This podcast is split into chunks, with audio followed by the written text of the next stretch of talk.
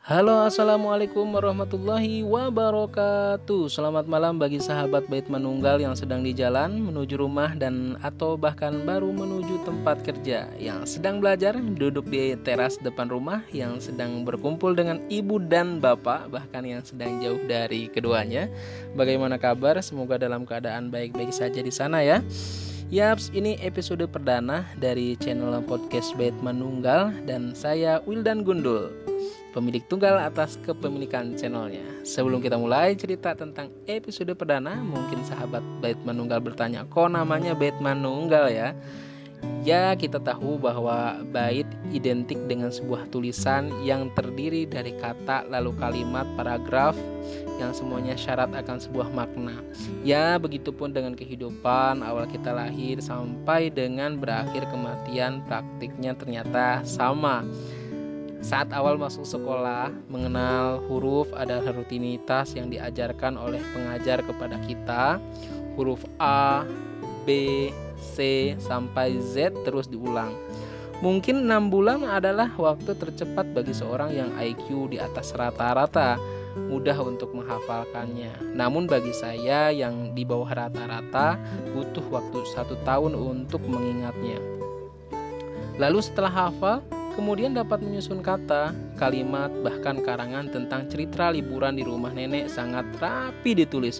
Masuk empang, naik sado atau delman, ngejar layang-layang putus di sawah, lalu dimarahi oleh yang punya karena padi baru ditanam olehnya rusak seketika karena ulah kita tertulis rapi. Buktinya, tugas karangan dapat grade A+, bahkan 100. Nilai ini jadi kebanggaan dan langsung minta hadiah pada ayah dan ibu. Tentunya mungkin sahabat sahabat uh, Manunggal sendiri sudah sempat mengalami hal tersebut ya. Ya, begitulah sekilas cerita yang pernah tercipta namun tak bisa disebut secara detail tentunya karena lupa atau karena alasan apa pun itu namanya. Mungkin menurutku sih karena faktor tidak ditulis saja sehingga jika kita saat ini ingin mengulang kembali cerita itu secara detail sangat sulit dan cukup e, mustahil dilakukan. Maka atas hal itu 2021 adalah titik balik di mana bait itu bisa kita kemas bukan hanya dalam sebuah tulis namun melalui suara yang dasarnya dari tulis dan bait. Dalam sebuah kehidupan ataupun tulisan tadi di awal sempat dibahas ada awal dan bermuara pada titik akhir. Lalu mengapa menunggal? Ya karena awal dari akhir telah melebur menjadi satu. Ketika awal ada, akhir tiada. Ketika akhir tiba, awal pun tiada. Ya, begitulah dasarnya dan kunamakan bait manunggal. Oke sahabat, malam ini kita ngobrol tentang hakikat diri yang merdeka. Ayo, siapa yang tahu tentang hakikat diri yang merdeka? Bagi sebagian orang, diri yang merdeka adalah diri yang mendapat kemudahan, kenyamanan, kemewahan, kebahagiaan, kebebasan, mungkin banyak lagi yang mendefinisikan hal yang beda dari latar sudut pandang masing-masing isi kepala. Mungkin ada pula yang mentafsirkan bebas dari tangan penjajah adalah salah satunya. Itu sah saja, tidak ada yang keliru. Salah itu ketika tak pernah berpikir atau merasakan akan sebuah kemerdekaan lalu menyalahkan sudut pandang orang. Itu dosa besar. Bercanda sahabat. Lantas, apa yang sebenarnya uh, diri yang merdeka itu.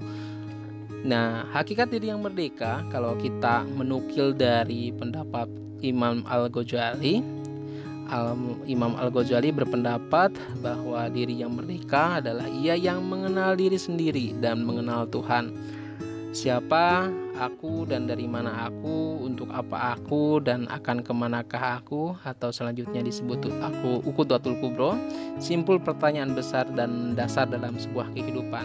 Nah, jika uh, kita sebagai manusia bisa menjawab uh, terkait tiga pertanyaan tersebut, maka itulah yang sebenarnya hakikat diri yang merdeka. Imam Al-Ghazali dalam kitabnya Kimia Usahadah mengatakan bahwa mengenal diri atau ma'rifatun nafs adalah kunci untuk mengenal Allah. Logikanya sederhana, sahabat. Diri sendiri adalah hal yang paling dekat dengan kita. Bila kita tidak mengenal diri sendiri, lantas bagaimana, bagaimana mungkin kita bisa mengenal Allah?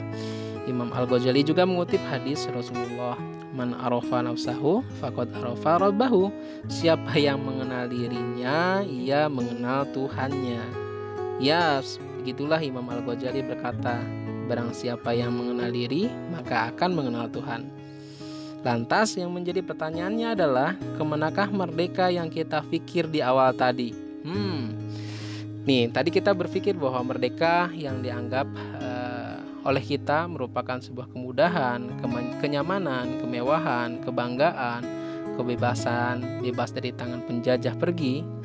Ketika Imam Ghazali berkata demikian, dan ternyata diri yang merdeka itu adalah ia yang mengenal diri dan mengenal Tuhannya sendiri. Jawabannya adalah apakah kita telah mendapatkan seluruhnya atas sebagian dari definisi tentang kemerdekaan itu? Atau baru sebagian saja sempat saya merasakan, kemudian hilang lagi. Tapi kadang muncul lagi. Lantas apakah yang sempat kita peroleh atau saat ini masih dalam genggaman kita memikirkannya? Ke manakah mereka pergi? Dan mengapa mereka datang lagi setelah jauh pergi? Aku bingung, pusing. ya ya ya ya. Baguslah, itulah tanda ciri merdeka yang sesungguhnya adalah bingung dan pusing mencari sebuah kebenaran agar fikir tak salah mengenal terhadap diri sendiri dan juga lupa terhadap pemilik pikir. Kembali ke pendapat Imam Al-Ghazali berkenaan dengan mengenal diri atau ma'rifatun nafs adalah kunci untuk mengenal Allah. Aku pernah ditanya, apakah kita sudah kenal Allah? Oleh seseorang, ya dapat dikatakan guru lah ya. Aku jawab, Dialah Robul Ijati, pemilik dan pengatur segala yang ada di langit dan di bumi. Lalu guru saya berkata, lagi ya, apakah kamu tahu sifat-sifat Allah? Oh, lanjut saya. Oh, wujud. Ada Allah, kidam, terdahulu, bako, kekal, mukhalafatul hawadisi, berdiri sendiri, wahdaniyah, tunggal, itu saya sebutkan satu persatu secara detail 20 sifat Allah beserta dengan mustahil-mustahilnya. Dan kemudian saya kaget dan tidak bisa menjawab atas pertanyaan guru saya yang selanjutnya. Apakah kamu sudah merasa bak seperti Allah? Aku seketika hening dan tak bisa menjawab atas pertanyaan tersebut. Maksudnya apa? Dia tersenyum lalu kembali berkata, Mengapa saat kamu tadi saat mengeluar, mengeluarkan uang 10 ribu untuk pengemis dan pengamen, kok kamu menggerutu? Tuhan saja maha pemberi rizki yang kamu yang kamu miliki. Memang itu milik kamu. Aku nggak bisa jawab apa-apa pada saat itu.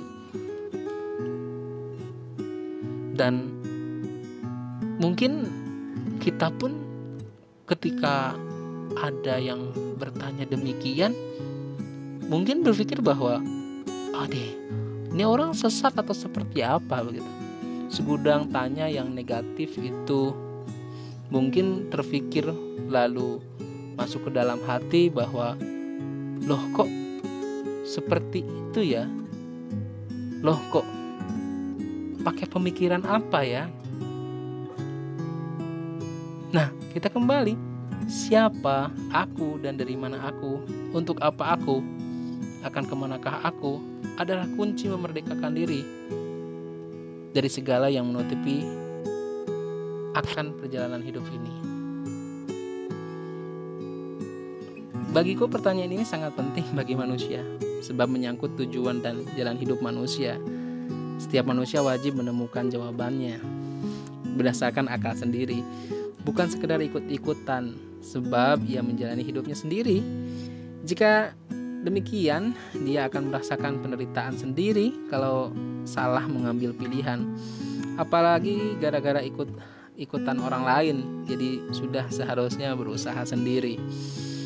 Pertanyaan-pertanyaan inti semacam itu merupakan dasar pandangan hidup, pola pikir, dan pola sikap manusia. Manusia akan menentukan standar perbuatan atau aktivitas hidupnya dari pola pikir yang dibangun dari jawaban tiga jawaban tersebut. Jiwa akan memenuhi kebutuhan hidup dan keinginannya dengan jalan yang ditentukan dari jawaban. Memang eh, secara kalau kita pikir gitu ya, merdeka itu sendiri kita justru berpikir bahwa merdeka yang saat kita dahulu bayangkan ternyata praktiknya itu merdeka dari aspek keluar belum pada aspek ke dalam diri sendiri. Sehingga kita yang mengklaim merdeka ternyata masih dijajah, dijajah oleh apa gitu. Oleh ketidaktahuan karena kita tidak mengenal diri sendiri dan kita tidak mengenal Tuhan kita sendiri. Secara ringkas, tiga pertanyaan eh, yang muncul eh, tadi atau tentang Ukudatul Kubro adalah asas darinya dibangun pemikiran cabang dan solusi problem manusia seperti ekonomi, pergaulan keluarga, pendidikan, budaya bahkan politik. Dan sikapnya terhadap kehidupan manusia akan menyesuaikan cara hidupnya. Dari cara makan, cara berpakaian, cara bekerja, cara bergaul, cara berkeluarga, mengurus anak semuanya dibangun dari pola pikir dan landasan jawaban dari Hudatul Kubro tersebut. Nah, setelah manusia menemukan jawaban Ukudatul Kubro, bagi dirinya dia akan merasa tenang dan tak peduli jawaban itu benar atau salah. Yang penting dia menerima dengan kepuasan dan yakin dengannya. Kalau dia meyakininya, maka dia akan menerapkannya dalam kehidupan, bahkan akan menyebarkannya kepada orang-orang yang ada di sekitarnya. Bukti hal ini adalah ideologi komunis dan kapitalis tumbuh dan bangkit menjadi kuat walau dan landasan keduanya ideologi itu salah dan membawa kerusakan. Tapi masyarakat barat terus mempertahankannya karena mereka merasakan manfaatnya bagi diri mereka walau membawa kehancuran dan penjajahan bagi bangsa-bangsa lain. Kedua ideologi itu mampu membuat masyarakat dan negaranya bangkit hingga menjadi adidaya dunia gitu ya seperti Uni Soviet dan Amerika Uni Soviet walau sudah runtuh jadi Rusia, dia masih kuat. Kalau ideologi yang salah saja bisa membuat negara bangkit, apalagi ideologi yang benar gitu ya.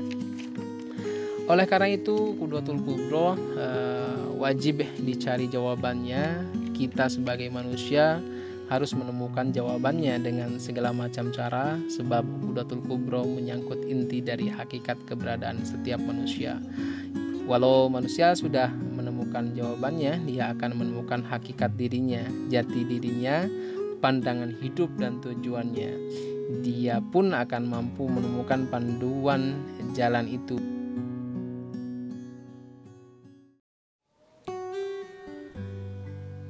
Pagi sama pagi, Selasa sama Selasa.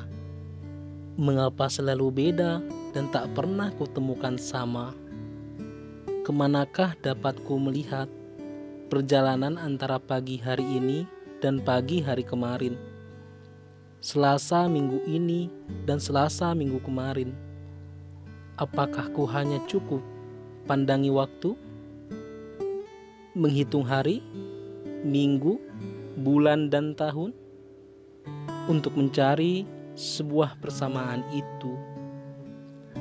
Pagi kemarin telah goib dan Selasa kemarin pun sama. Tanpa sadar, kita tersesat dan lupa arah, menyadari tentang asal-usul siapa kita. Karena kita terlalu sibuk dengan waktu tanpa menarik benang merah sebagai acuan atau tanda. Mundurlah sampai ke tempat di mana Tuhan titipkan saripati buah cinta ibu dan ayah di sebuah tempat yang bernama Rahim. Di situlah akan ditemukan semua jawabnya.